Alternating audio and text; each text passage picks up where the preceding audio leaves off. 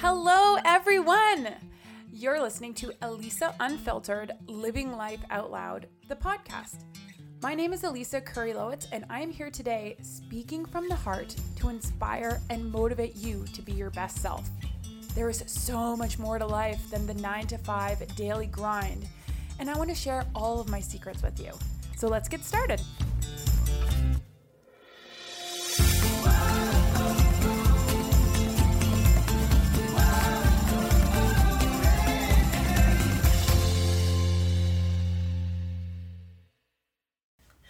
Hello, everyone. Welcome to the Elisa Unfiltered podcast. My name is Elisa. Today it is Wednesday, March 30th. Last episode of March. Here we go. We are into 2022. How fast is time flying? All right, today on the pod is Rachel Wright. Rachel, oh my gosh, she's a friend. She's a psychotherapist and is recognized as one of the freshest voices on modern relationship and sex. I just love her. She has a master's degree in clinical psychology. She's worked with thousands of humans worldwide, helping them to scream less and screw more. She's brought her message to stages across the globe. She's a sex and relationship coach for Shape Magazine and is the creator of the virtual workshop series, What You Wish You Learned at School Sex Ed. So, on today's episode, we actually dive deeper than just the classic sex and sexual quote unquote norms of today's society. We definitely deep dive into those, but also how to break them, look past the limiting beliefs that discriminate and spread hate around humanity as well as in our interrelationships like how we relate to other humans how we relate to sex um, and so on and so forth. We chat about uh, the effects the pandemic has had on sex and relationships. And rachel's very she actually compassionately challenges me on some of my personal deep-seated subconscious beliefs that have been programmed into me in this life. It's it's a excellent, excellent dialogue back and forth. This is a very good, very juicy, very candid conversation that all humans would would I don't know, I want to say sh- must listen to. Let's just put it there. all right, so without further ado, here is my friend and guest Rachel Wright. Rachel, I am so glad that we're finally doing this and that you're here. You're one of the coolest people I I think I haven't really met in person that I work with sort of off the cuff. You're so cool. I'm so glad that you're here. That's so sweet. Thank you. I'm so happy to be here too. I feel like my 12 year old self was just like, see, did you hear that? You're cool. yeah. Well, you know. Uh, so thank you. My 12 year old self is super grateful for this moment. so you and I work indirectly together with yeah. with a company called Zumio. I work in their social media, and you do so many neat back behind the scenes things with. Well, they're not really behind the scenes. You're kind of front and center when it yeah comes, behind the scenes and in front it's it's both. It's a bit both. Okay yeah. Um, all around sexual health wellness and i mean Zumio is a sex toy company so people listening you guys can fill in the the blanks with what might be happening there. Um, but i really love your approach your inclusivity mindset your ability to really tie sex and mental health together, the relationship, like the relationship between mind, body, sex, arousal, pleasure, pain, uh, sexual pressure, all of these things that every single human being, correct me if I'm wrong, feels like is exposed to is has is a part of because that it, it sex is a part of humanity yeah and it's you know I love that kind of lead in because mm-hmm. what's so interesting is like whether you're allosexual or asexual. Allosexual Yeah, is the term that? for someone who experiences sexual desire, right? And there's Oh. spe- there's a spectrum to allosexuality and there's a Mhm. spectrum to asexuality. So like on on the spectrum of asexuality, there's someone who's like completely disgusted by sex on one end of the spectrum. Okay. And then maybe towards the other end, they're not super interested in what we would call like typical in air quotes sex. Yep. Um, but maybe they want like to mutually masturbate or or do something like that. Um, Mm. and our society is incredibly allosexist right we we assume that every single person on this planet is a sexual being inherently and that's not true but what you said is true which is we all interact with sex Mhm. and have messages about sex and messages about relationships and messages about mental health all the damn time. And Mhm. we don't learn about these things in school which baffles me. Like our mental health our sexual expression our sex life and our relationships are the core of so much of our being. Mhm. and yet we don't have a good education around it. So i'm here to help with that. Yes. And an excellent uh segue into sort of like this first I, actually i want to go back because i've never heard of allosexual. So can you just sort of describe that a little bit more? Because okay how it, i just understood that or how i related it to myself because that's what we kind of do right? We hear things and Totally. like, how does this involve me? So like are you allosexual in maybe um are you inherently allosexual or is it something that could happen in maybe a shitty relationship or um, I see. So yeah. typically, if you are allosexual or asexual, that is something that you are typically born got with. Um, similar to a sexual orientation, right? Like, yes, Got it. there are factors that we grow up around, but, you know, growing up around queer people doesn't make you queer. Um, and not Yeah. growing up around queer people doesn't make you not queer. Um, you know, there are so many studies to show this, and yet there's still those like super right wing conservative people that are like, Yep. no, if someone grows up with two two gay parents, like they're gonna become gay, and it's like here's science to show that that's not true, but cool, keep thinking that. Like, so it it is more of an inherent thing, and there are definitely some people that may confuse asexuality with like a response to sexual trauma as a young child. So there could be folks out there who were born allosexual, being the sexual natural being, um, sexually naturally being, uh, and experience some form of molestation or abuse and have shut down the sexual part of themselves so deeply that then they start to identify and behave more like someone who is inherently asexual Uh, um, yeah. and that person can possibly you know go to therapy like and and shift back to what they were born into the world as um, so of course our experiences affect these things but generally speaking whether you're allosexual meaning you experience sexual desire and want or you're asexual and you and you don't um, and again these are both spectrums uh, so it's not binary like that Mhm. um, is is generally how you're born. So, leading into the next question, because we well, off the air, we kind of talked a little bit about how the last two years has really um, affected people in the bedroom, whether it's because I, I really like your approach too, because you talk about couple sex, solo sex, um, group sex, like all types of um, interactions or sexual desires or interactions. And I mean, personally, I am in a single, like, what do you call it? Monogam. I'm Monogamous a relationship. monogamous relationship.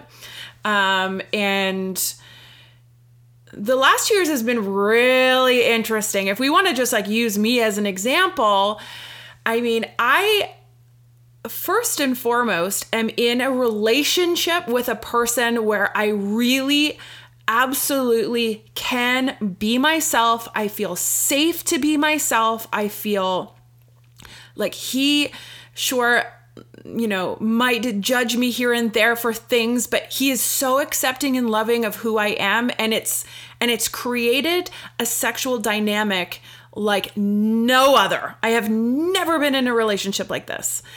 And so our sex life, I mean, sure, it kind of ebbs and flows. Like it thrives some months and it's kind of lulls yes. others, right?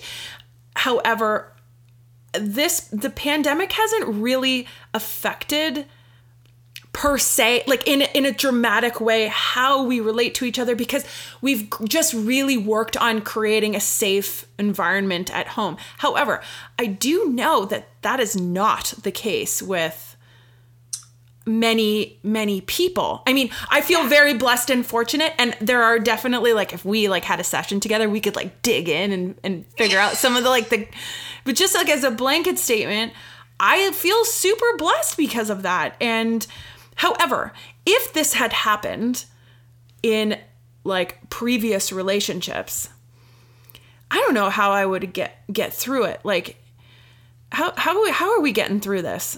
Tell me. Tell me everything.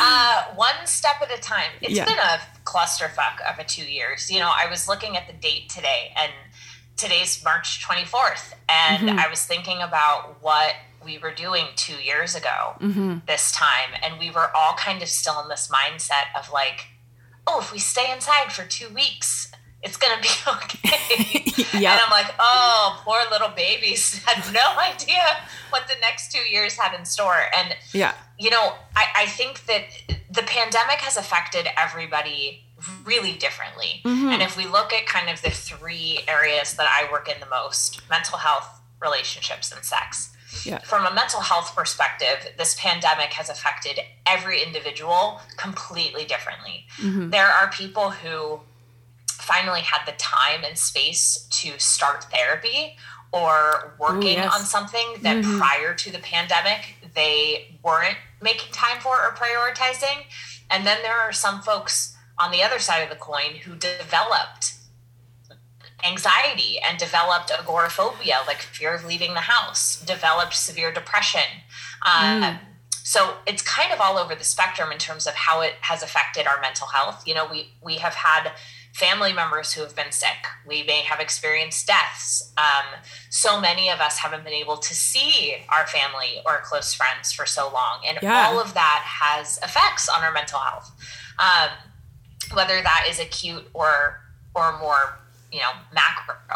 Um, and then in terms of our relationships, you know, none of us got into relationships and said, I want to be around this person or these people 24 7 all the time doing everything. I want to work around them. I want to eat around them. I want to cook around them. I want to pee around them. Like, literally not being able to leave. And for, you know, those of us who are in bigger cities, like I was in Brooklyn when the pandemic hit. And so being in an apartment oh is a God. very different experience than, you know, those folks who were in suburbia um, when this hit. Like everyone had a really different experience. And again, just like with mental health, for some relationships, this pandemic helped strengthen what was mm-hmm. there.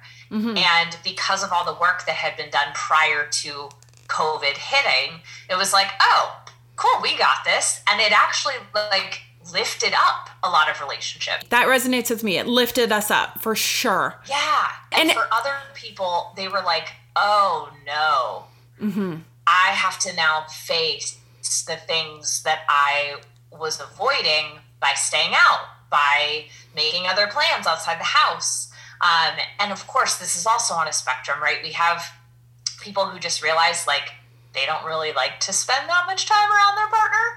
And then there were people who, in a very like dangerous situation, got stuck at home with an abuser mm-hmm. um, and couldn't leave. And that was a whole crisis that was going on. It's like, what is someone to do when we're being told not to leave and home is actually not safe. Mm-hmm. So it really has been all over the spectrum. And then in terms of sex life, right, mm-hmm. you have our own personal sex drive, which depending on how it affected your mental health, probably then and relationship rippled over into sex drive and libido. And for some people, they were like, I'm home all the time. I'm going to masturbate more. I'm going to buy more sex toys. Mm-hmm. I'm like hornier all the time. My partner and I can have sex every day. Yeah. And then for other people, the stress and the fear and the trauma of what was going on completely took over. And it was like libido, what? Like just turned off. And so, really, like, there's no quote unquote normal response to yeah. something like this. Yeah. It just, we all respond differently based on so many different factors. Um, but regardless of how it was affected, all three of those areas, I can almost guarantee were affected for almost every person. Absolutely. Okay, so let's go. I, I know that there's a spectrum here. So, sex is just such um, an interesting word. And I know a lot of people feel shame talking about it. They feel um, like shame is an interesting word too because it's it's almost like there's like embarrassment and then there's like total shutdown like yeah. maybe religious like hard nose like this is yeah. cannot we can that which cannot be spoken about um and because I do see sex as a form of self love and of self care. And I do masturbate in partnership. Like, and, and, and Michael does it too. Like, I'm sorry, Michael, I'm talking behind your back, and I promise that I wouldn't. But I know that, like, sometimes when I leave the house, he's like, woohoo, party time. And he, like, does his thing, and I do the same. When, so, However, which is super healthy, by the way, when I work with couples, especially monogamous heterosexual couples, there is this idea that the other person needs to be the only thing or person that fulfills every sexual need. Where does that belief come from? Like, why do we think that way? Because that is the way I thought forever. And I would get jealous of my partner and I would feel so I kind of want to like put my relationship with Michael aside because it's it is uh I would say we did a lot of personal growth outside of our relationship and then when we met we met at like a really interesting time. So, however, that whole story of like you can't look at other girls. You can't look at pornography. You can't arouse yourself with like I don't know a banana if you want to. Like what is? It's insane. Yes, it's absolutely insane, and it's such an unrealistic expectation that will create so much negative self-talk. It will create mm. tenseness between people. Yes, it creates unrealistic expectations. We so where does it come from? Yeah, it comes it from a bunch of things, but there are things that have become our societal norms. So okay. we don't talk about sex. So therefore, nobody actually sits down and understands what other people think, right? like if we don't yeah. talk about uh, fantasies or masturbation or porn consumption, how are we supposed to know what is quote unquote normal or typical? Mm-hmm. Or, you know, have an idea of what we want if we don't allow ourselves to explore. Um, we watch movies like Cinderella and mm-hmm. Snow White growing up, and there is this inherent idea that this one person is the person for you, and so therefore they must meet all of your needs. Yes, and save that is me. Absolutely, mm-hmm. fucking ridiculous. Mm-hmm. Um, you know, so many people that I come in contact with get jealous of their partner's masturbation time. Mm-hmm. Mm-hmm. And that. So, what is that? That's a fear of losing control of your partner. Okay. Or abandonment and, or whatever. Like, does it, yeah. Does that tie into yeah. that? And, and like, yeah. the reality is, is that we don't own any part of our partner. Mm-hmm. We don't get to dictate how our partner shares themselves with the world. We don't get to dictate how they spend their time, what they do, their sexuality. Mm-hmm. They are sharing that with us. Mm-hmm. That is the healthy way to be in relationship is you are a full individual sharing yourself with another individual or more than one individual. And when we're looking at it from that perspective, it's like, oh, what a gift. My partner wants to be intimate with me right now. They're sharing that part of themselves with me. When we look at it through the their genitals belong to me now, then when they take time to touch their own genitals, it feels like they're betraying us. Mm-hmm. But their genitals and their sexuality do not belong to their partner, they belong to themselves. If they belong to their partner, that becomes a very unhealthy dynamic. And so mm. that understanding of like individual sharing with someone else is incredibly important. Is it sort of a little bit like a sexual manipulation to to do that? Um I think manipulation is a strong word. Okay. Just because I don't think for most people it's intentional. Ah. I think that for most people it's compulsive based on how we're socialized you know, we grow up in a very mononormative culture, meaning that monogamy is literally the only thing shown to us, um, which is just false. Like non-monogamy predates monogamy. Monogamy is a is a construct that was brought in by white colonizers who were Christian. Like, Interesting. Non-monogamy was here long before monogamy was, and so both ways of being in relationship are totally valid and healthy. Mm-hmm. And it's really only healthy when we're choosing it for ourselves. Mm-hmm. Right? Mm-hmm. When we can say, I understand what non monogamy is, and I am more monogamous, or I identify as being monogamous, or I want to be monogamous, or the other way around, right? I understand what monogamy is, and I identify as non monogamous, and I want to practice this. Um, Okay, okay. Idea, okay, yeah. I need to just okay. So a million questions are coming into my mind right now like as a as a mindset perspective like as it's really interesting to observe my reactions or my like solicited responses like uh, because even so I I'm I I identify with some as somebody who is very inclusive. That being said, there's still those really deep subconscious narratives. So, yes. I mean, off air, you said one of my partners brought me breakfast. And in my brain, I was like, partners? What is she? What? Like, and then I was like, oh, yeah, she's in, she's probably in a relationship with more than one person. But like, immediately, that like pull of like, what? Yes. Do you know what I yes. mean by that? Okay, I'm, yes. I don't know if I'm and, explaining and myself, but no, you're totally and and what you're experiencing makes perfect sense because again, like we so the norm in our culture, mm-hmm. especially mm-hmm. here in the states and Canada, right, yeah. like. North America, is cisgender, heterosexual, monogamous. Mm-hmm. That is what our norm. Cisgender. Is. What does that mean? Uh, as again? Cisgender means that you identify and and feel in your body the same gender as the the gender that you were assigned at birth. Okay. So, for example, when I was born, I was assigned female at birth, and I identify as a woman. So I'm cisgender. Got it. Anyone who is non-binary or trans, that is what trans means. Is that you are not the same you're not the gender that you were assigned at birth. Got you're it. just not.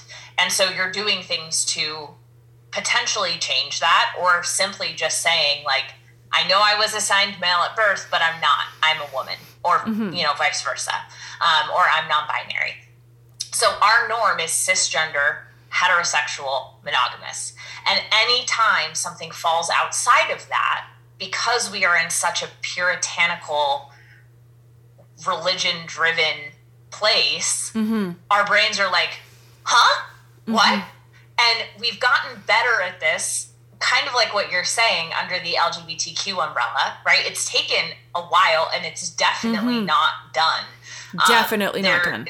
There's violence against trans people went up last year. Like, we are not out of the woods yeah. right now at all. Um, there are still people trying to make adoption with two parents of the same gender illegal. Like it's it's absolutely outrageous what's going on. So mm-hmm. that is still being you know, a lot of people are like, oh, but we're so inclusive now. And I'm like, yes, some people for sure, it's yeah. gotten better. Yes. And like, we are nowhere near being uh, kumbaya with everyone and, and their identity. And we are even more behind that in terms of non monogamy.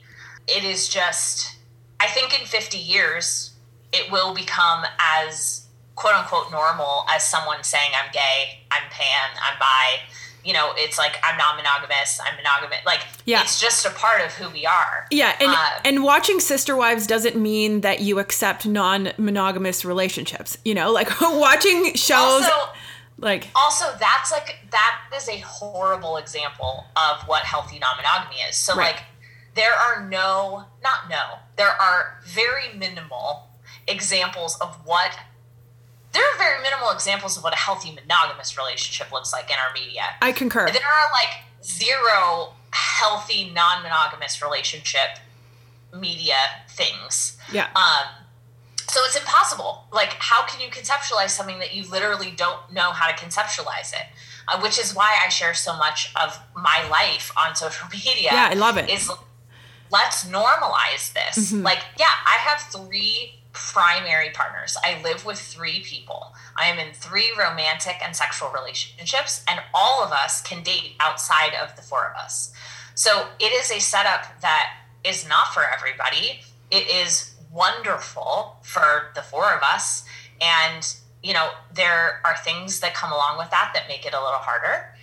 And there are things that come along with that that make it easier. You know, mm-hmm. if one person's sick, there's three other people to take care of you.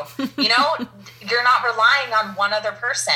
When I was going through my my ketamine treatments for depression, they literally alternated taking me to the clinic.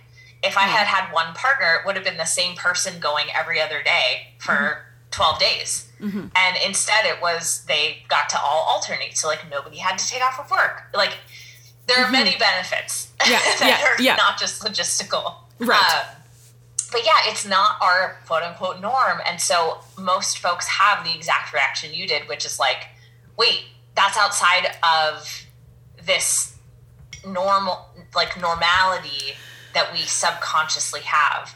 And again, another thing that goes into that same quote unquote norm bubble is being allosexual, right? right? Like we were talking about at the beginning. So it's assumed right. that people are straight slash heterosexual until otherwise said that they're cisgender until otherwise said, that they're monogamous until otherwise said, and that they're allosexual until otherwise said. That means that uh, one human being may come out four different times just to say this is who I am. This is who I am, mm-hmm. and feel safe to say that, which is a yeah. problem. Mm-hmm. It's right. Like how insane yeah. is that? It's the conditioned mind is is is incredibly powerful. And that was like the little, when you said that, and I had that pull, that like little trigger, I was like, holy shit, my conditioned mind is still showing me that I still have something deep in there that's like, it was it didn't just glaze over. I was i was pulled into that. So i think that there's something to be said for for when those when you when you hear something or see something and you're triggered by it it's okay to be triggered by it yes. it's okay to but also to learn from that trigger and be like yes. oh that is how i actually think because because the way i probably unconsciously behave or relate to people is still reflecting that deep buried bullshit. you got it. Right? You got it. Yeah. And the key is to not judge yourself for that mm-hmm. response. Right? Like have mm-hmm. some compassion for that response. Like, mm-hmm. well, yeah, okay. I grew up being told this, so it makes sense why I'm having this response. Yes. What can I learn and how do I actually want to respond to that? What do I yes. actually think as mm-hmm. a 30 something year old adult or whatever 20 40 50 how do I actually think about this? What do I want to learn about this? What don't I know? Where where mm-hmm. can I mm-hmm. grow? Where and then all of a sudden something becomes normalized that once was not and you just don't respond that way anymore. And one of you know one of the ways I encourage people to do that is on Instagram or TikTok or whatever social media platform you love follow people that are not like you. Mm-hmm. It's really So- important. Like, really intentionally seek out people that are not like you, that don't look like you, that don't identify the way you do, that don't live where you live. Like, mm. seek those people out and follow those accounts too. So mm-hmm. that you're not in a constant reflective echo chamber of like the same human. Like if you're a white cisgender female who's heterosexual, maybe don't follow just other white cisgender heterosexual females. Mm-hmm. Yep. Look for like a black queer trans femme human. Like really look for mm-hmm. for for people who are not if you're really thin, look for fat models. Mm-hmm. Look for fat influencers who are trying to get rid of fat phobia. Look for trans people who are fighting against transphobia every day online. Like, you can do so much for your brain just by exposing yourself to these images and videos and, and learning. Yes. So. So an interesting thing that just came up for me is like, so I I have a social media business, and one of the one of my clients is a, a lounge that is hosting drag shows every two weeks. So and and the drag shows are phenomenal, regardless of whether you um this this sounds this sounds like I'm being prejudiced when I say this, but I'm and my intention is just is like has compassion. Regardless of whether you agree with drag or not the shows are phenomenal. It's like it's like regardless if you like madonna or not her performances are fantastic. Like you'll probably get into it when you're there do you know what i'm saying by that Can I challenge this for a second? please do What is there to agree with with drag? So an old con like an old belief. So people that are triggered by a drag person, um, or someone who, um, yeah, because we we drag. performs drag. If you're triggered by that, what I'm saying is like, if you're there, you will have fun, even if you're triggered by that. Totally. Totally. That's what I I mean. want to push back on what there is to be triggered about Yes. by performance because there is nothing different. So a, a a man who is performing drag isn't necessarily gay. Seeing a drag show is the same thing as going to a musical, right? Conceptually, Mm-hmm. it's a human being putting on a costume and performing for you. So like if there's a trigger around that, then I would push back a little and ask like what is that trigger? Like what Well, the what is tri- the belief underneath that? Absolutely. And the trick, like, I, I, I can't really answer that because I'm not, I, I don't have that same trigger, but that's the thing. Like, these, the shows, okay, I guess the, the to end, we'll come back, we'll circle back, but to end my point is we, I've been getting people saying things like, what, so you're a drag bar now? What is this, a drag bar? And like, so it's almost like a condescending like label because we are hosting drag shows. So like, it's a hard thing for, it's a hard thing to navigate because people there's so many people with those deep-seated beliefs that drag means something bad and it's it's difficult to navigate Yeah, I mean, I think that it's. I don't have much patience for hatred, bigotry, or judgment. Mm-hmm. So, like, if somebody's going to show up in my DMs with, like, you know, you're living a life of sin, or like, uh, you know, drag is X, like, what, whatever the belief is, mm-hmm. I don't have the uh, chosen to not take the energy to try to convince a hateful person to not be hateful. Because at the end of the day, if they're going to be judgmental, they're going to be judgmental. They have to want to not be judgmental in order to hear my response to their question. okay but can i can i just ask that okay so the layer there that i would love your opinion on is most people who are judging others for their sexual orientation or how they present themselves don't think they're judging they can't see the judgment because they believe that they're right, right? Or am I wrong? like, how do we? I disagree. Okay, I, I think okay. that most people know that they're judging because they they wouldn't be taking the time to communicate their judgment if they didn't think that they were judging. More of the people that I have dealt with and that I have had Okay. and seen my trans friends deal with are people who know that they are that they hate. They're intentionally attacking. Yes. Okay. Yes. Yeah, It is okay. an intentional attack to try to elicit a response. Mm-hmm. And it's not out of ignorance Okay. because ignorant comments sound very different. okay. Ignorant comments are ignorant. And that's a different beast, right? Like, in the same way that um, you can, racism is a spectrum, right? Mm-hmm. And you can say something that is racist without being a hateful person. You mm-hmm. can still cause harm and say something that would fall under the umbrella of racism and need to right that wrong Yep. and not be mm. a Nazi, mm-hmm. right? But if you're a Nazi, you know what you're doing. Like, you know what, if you're a member of the KKK, you know what you're becoming a member of.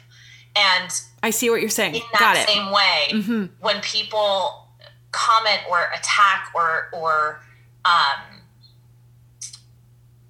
just go in on on the hate warfire it is such a different feeling than someone who is like wait i don't understand how can one person have more than one partner like i don't get it. Or Right. i don't understand how can you be born with a penis and then say you're a woman? Like i don't get it.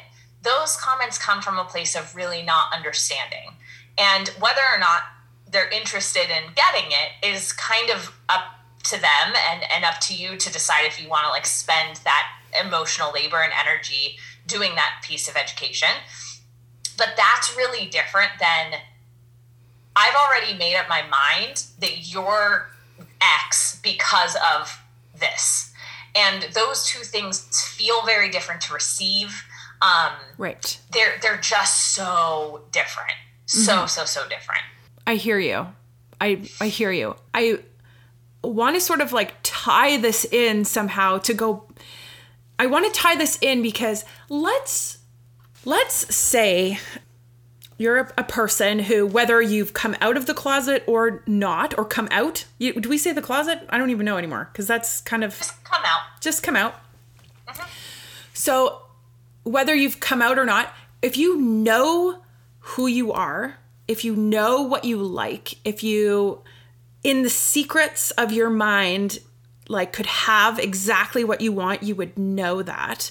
So, whatever that looks like, how in today's society can we step into that? And and I guess this is a really a really big question or it can be as big or as little but like how can we accept who we are in today's society? And because i really feel as though accepting who we are is a big part of accepting who others are. Absolutely. Absolutely. And i think that there are a lot of people who accept who they are as a person who judges and hates other people. Okay. You know what? That just blew up in my mind. Okay continue with that. Uh, yes. Like especially since around 2016 um, there has been permission given for people to be hateful. Why why for peop- 2016 um, that's when trump came around. Okay fair enough. Yep. Yeah. Um, Yep. so it really became like got it. oh well this leader can say these things. And if this leader can say oh i grab women by the pussy then i can say that and i can do that. And oh yeah i'm going to demean women too. And oh he also says this about gay people. Cool. I can say this about gay people. And all of a sudden we started seeing this like surge of of hate and hate crimes and name calling and things that like Terrible. were being done kind of more privately were all of a sudden very public and I, I think that a person who really wants to not be hateful and someone who really wants to not be judgmental, I completely agree with you that accepting themselves is one of the first steps in doing that. Mm-hmm. Because we can't, it's really hard to accept other people when we don't accept us. Mm-hmm. A lot of the times, though, there are parts that we're scared to accept because we're judging those parts. Okay. And so mm-hmm. that's what's really interesting, right? Is like the person who is super religious and has been told that any any sex outside of marriage is a sin and horrible. But let's say that person has had urges to have sex outside of marriage because, you know, they're human. If and, and they sounds like in this example, they're allosexual. So they've had these urges. That person is probably more quick to judge someone that they see doing that because they're jealous on some level mm. that that hmm. other person is getting to act on their urges. It's like a mirror. And so it exactly. Yeah. They're like, wait, I wanted to do that, but no, I didn't. I didn't. So mm. now I'm going to be pissed that this other person is doing that. Like, do you know you're going to hell? Do you know that this is a sin? Mm-hmm. And that other person is like, whoa, no, like I'm good. I, I've I've done this work and like I've accepted who I am and what I'm doing and and what's going on. Like you sound like you have not though. Right? Because if that person really felt clear and good about their decisions, it doesn't really matter what anybody else is doing. I guess that just blew up in my brain too, as like all judgment stems from that which we hold in ourselves. Like anytime we're judging anything, really is is that exact thing. That is very profound. That's very profound. I'm glad it could blow up your brain a little bit. I'm like, oh my god. but you just like, like it's this. It's it's the same thing if like we see somebody exhibiting a behavior that like we have not given ourselves permission to exhibit We'll often judge or dislike that behavior because we don't like it either in ourselves or we haven't given ourselves permission to do that or we decide you know we were told a long time ago that it wasn't okay and just believed it and so now seeing it in someone else brings up this frustration of like wait i was told that this is not an okay way to exist Mm-hmm. And I never questioned that. And that moment can be very frustrating, both unconsciously and consciously. Like there's so many levels to it. So what's the difference between like a belief, a deep-seated conditioned way of life and boundaries? Like setting boundaries that are appropriate for your belief because like in in in many ways um, when you're sort of breaking the construct of your belief system, there's like a lot of confusion and scariness, and you feel sort of unsafe with who you are on many levels. But when it comes to sexual partners, like if I believe something, but my partner wants to do something else, like how, where's the middle ground there? Like, how do you set up healthy boundary, or is it all just communication? Like, I don't know. Do you, do you, so, yeah. yeah, part of the way to do that is to understand where your beliefs came from and to ask mm-hmm. yourself if you actually believe them right? Our beliefs change constantly throughout our lives. We believed most of us believed in the tooth fairy and some mm-hmm. of us believed in santa. Like you know our beliefs change. Like now we don't believe in the tooth fairy. We don't believe yep. in santa. And it could be that you grew up believing that anal sex was a sin and horrible. And then you hit a certain age and you're like why why would that be?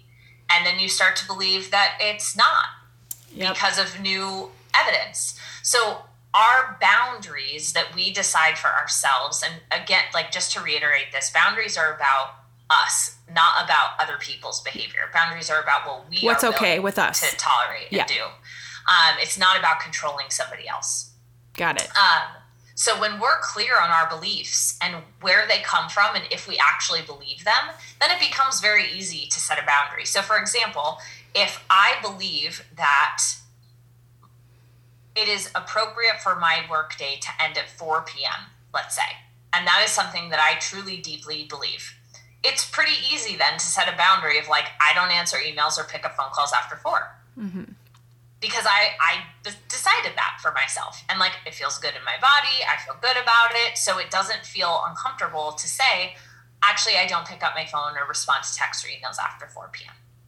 Now, if someone told me, Rachel, the way that you should do business is to not accept calls after 4 p.m. But deep within me, I was like, why? I don't get it. Like, I don't care if I respond to texts after 4. I don't really give a shit. And then I'm trying to set a boundary of don't text me after 4. It's going to come across like very odd because I don't really believe it. I don't really know where it's coming from. And it's not really coming from me. It's coming from somebody else who told me a should or a supposed to. Mm. And it just takes that extra step of do I believe this? Do I want this? And then if the answer is yes and yes, then it's much easier to set a boundary because mm-hmm. you're confident in what you're saying and you believe it to be true. So let's link this, this to sex, just a, ra- a random sexual example. If I, um, if my partner wants to explore anal sex, for example, and that's something I do not want to do, and I'm saying it's a hard no, and he or she is like really into it and really wants to, like, how does, how do you navigate those types of of differences in beliefs or sexual exploration within a partnership? Have open communication about it. So, asking your partner and having your partner ask you questions like, what is it about this that you are interested in? Why do you want to do it? Mm-hmm. Um, why do you not want to do it? What is it about this that feels icky for you? or because a lot of times we don't really understand why we're saying yes or no.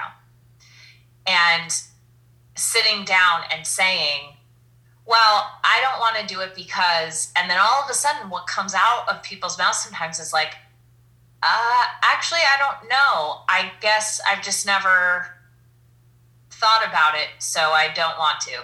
Like, it's literally sometimes there's nothing there, but someone one time said, this is painful or mm. this is bad or um, this isn't what a proper woman does right like whatever yes. was said that we picked up on and like nuggeted into our brain when we actually sit down to be like this is what this is why we can't figure out why we're actually not wanting to do it because we never decided it we just heard something somewhere and it got like stuck in there. We just attached so, meaning to it. Yes. Okay. So so let me further that because I guess um in my past I have been told by partners that I that they want certain things and from from a sort of be a good girl and a good wife, I agreed to do things that I mm-hmm. did not want to do. And it created huge resentment. And even if we talked about it, it just didn't feel good for me. But it was like I was put in a really shitty position. So, can so you speak to that a little bit? What's hard about that is that our brains have not evolved past the point of something that is new feeling uncomfortable and that discomfort equaling bad or I don't want this. And so what we end up doing is um, conflating a new experience with a bad experience or reading that as our intuition saying no when really what it is is that we're having a new conversation and that is uncomfortable yeah. And that what we're feeling is the discomfort of something new. So never do anything that you don't want to do. And I would encourage everyone to sit down and challenge themselves as to why you don't want to do that thing or why you want to do that thing. Mm-hmm. And ask yourself where that came from. Mm-hmm. Like that's good really, really, really sit down and think about it. Because I'm telling you, if you feel clear on your why, it, setting a boundary is so, so, so much easier. Than trying to set a boundary from something someone else told you that you should be doing or shouldn't be doing. Even sitting in the discomfort of saying yes to something that you don't want to do, because that's uncomfortable, and asking yourself, why did I say yes? Why did I put myself in that position? What yep. part of me am I willing to abandon to please someone else? And like yep. that, so it goes both ways too. Exactly, exactly. And this Interesting. is both sex and not sex, right? Like right. we mm-hmm. say yes to things all the time that like I didn't want to do that. Why did I say yes to that? And we got to then take a step back and say, okay, why did I say yes? Just like you're saying, like what why? happened in that moment that I couldn't take a step back and say like I'm going to need to check my calendar or just simply no. Yes. What was it about that moment that we couldn't do that. And then on the flip side, like, why am I saying no? Why don't I want to do that? And and really getting to the core of why we are deciding to do and not do those things. Oh, okay. I literally have got through like three of the 20,000 things that I wanted to talk to you about, but time is of the essence. Time is up, and I'll have to have you back on the show. Thank you so much for this. These are conversations that I've never had on the podcast and I'm so I feel so grateful that you're here to to talk about it. Thank you. Thank you for having me. And I really, really appreciate the dialogue and the back and forth. And mm-hmm. if anybody has questions, you can slide into my DMs. I'm, I'm happy to, to communicate. I'm going to put all the links to all of your amazing things in your blog and your website and everything in the show notes. Thank you so Thank much. You. Bye. Okay, I'm over here giving you a big virtual hug because you just finished another episode of the Elisa Unfiltered podcast. If you haven't done so yet, I'd love for you to share the love and head over to Apple Podcasts, Google Play, or Spotify and give the show a five star rating. I'll give you bonus points for leaving a written review. And if you're looking for more, head over to elisaunfiltered.com for show notes and all the links to all things Elisa Unfiltered. Have the best day, everyone. Until next time.